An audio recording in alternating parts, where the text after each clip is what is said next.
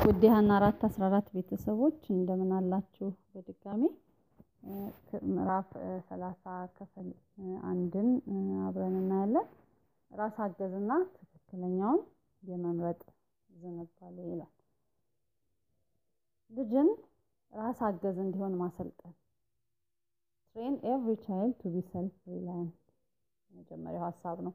በተቻለ መጠን እያንዳንዱ ልጅ ራስ አገዝ እንዲሆን ሊሰለጥን ይገባል። የተለያዩ ነገሮችን በማድረግ ጠንካራ ጎኖቹንና ደካማ ጎኖቹን ለመለየት ይችላል።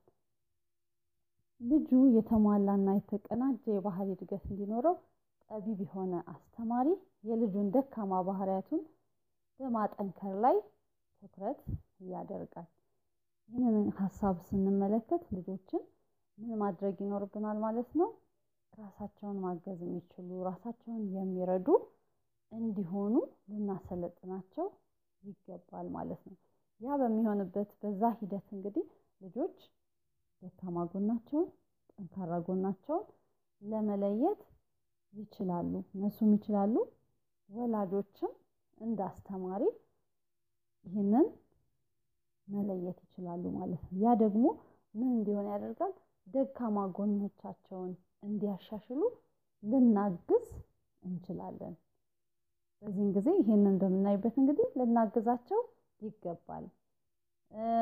ጠንካራ ጎናቸውን እያበረታታን ደካማ ጎናቸውን ደግሞ እንዲያጠናክሩ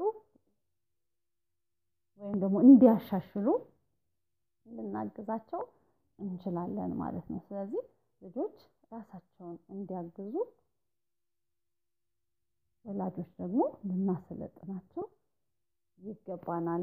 በሌላ በኩል ደግሞ እንዲህ የሚል ሀሳብ አለ። ነገሮች በጣም ነገሮችን በጣም ቀላል ማድረግ ድካምን፣ ደካማነትን ያጎለብታል ወይም ያፋፋል፣ ያሳድጋል ይላል። Too much ease will develop weaklings። ወላጆች ሲሞቱ ብዙ ሀብት ከሚያወርሷቸው ይልቅ ወላጆች በሕይወት ሳሉ ልጆቻቸው ራሳቸውን እንዲረዱ ቢረዷቸው እጅግ የተሻለ ይሆናል። በራሳቸው ተነሳሽነት ላይ እንዲደገፉ የሚበረታቱ ልጆች የተሻለ ስብዕና ያላቸው ወንዶችና ሴቶች ይሆናሉ።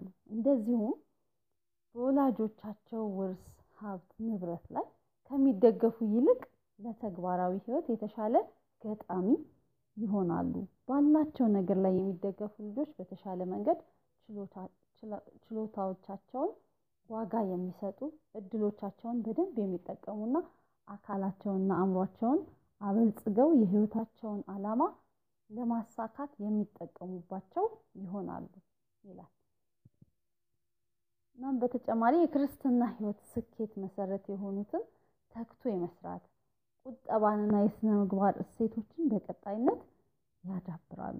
ወላጆች ብዙ ነገር የሚያደርጉላቸው ልጆች ግን ምን ይሆናሉ? ግዳጃቸውን የማይወጡ ይሆናሉ። እንደዚሁም ኃላፊነቶችንም የማይወስዱ ይሆናሉ። ነገሮችን በጣም ቀላል ማድረግ ልጆችን ያሰንፋል ማለት ነው። ስለዚህ ለተግዳሮት እንዳይዘጋጁ ያደርጋቸዋል። ስለዚህ ጠንከር ያለን ነገር እንዲያደርጉ ነገሮችን ለመቋቋም እንዲችሉ የሚያደርጋቸው ጠንከር ያለም ነገር ላይ እንዲሰሩ እንዲሳተፉ ስናደርጋቸው እየጠነከሩ ነገሮችን ለመቋቋም ተግዳሮቶችን ለማሸነፍም የሚጥሩ ልጆች እንዲሆኑ ልናግዛቸው እንችላለን ማለት ነው።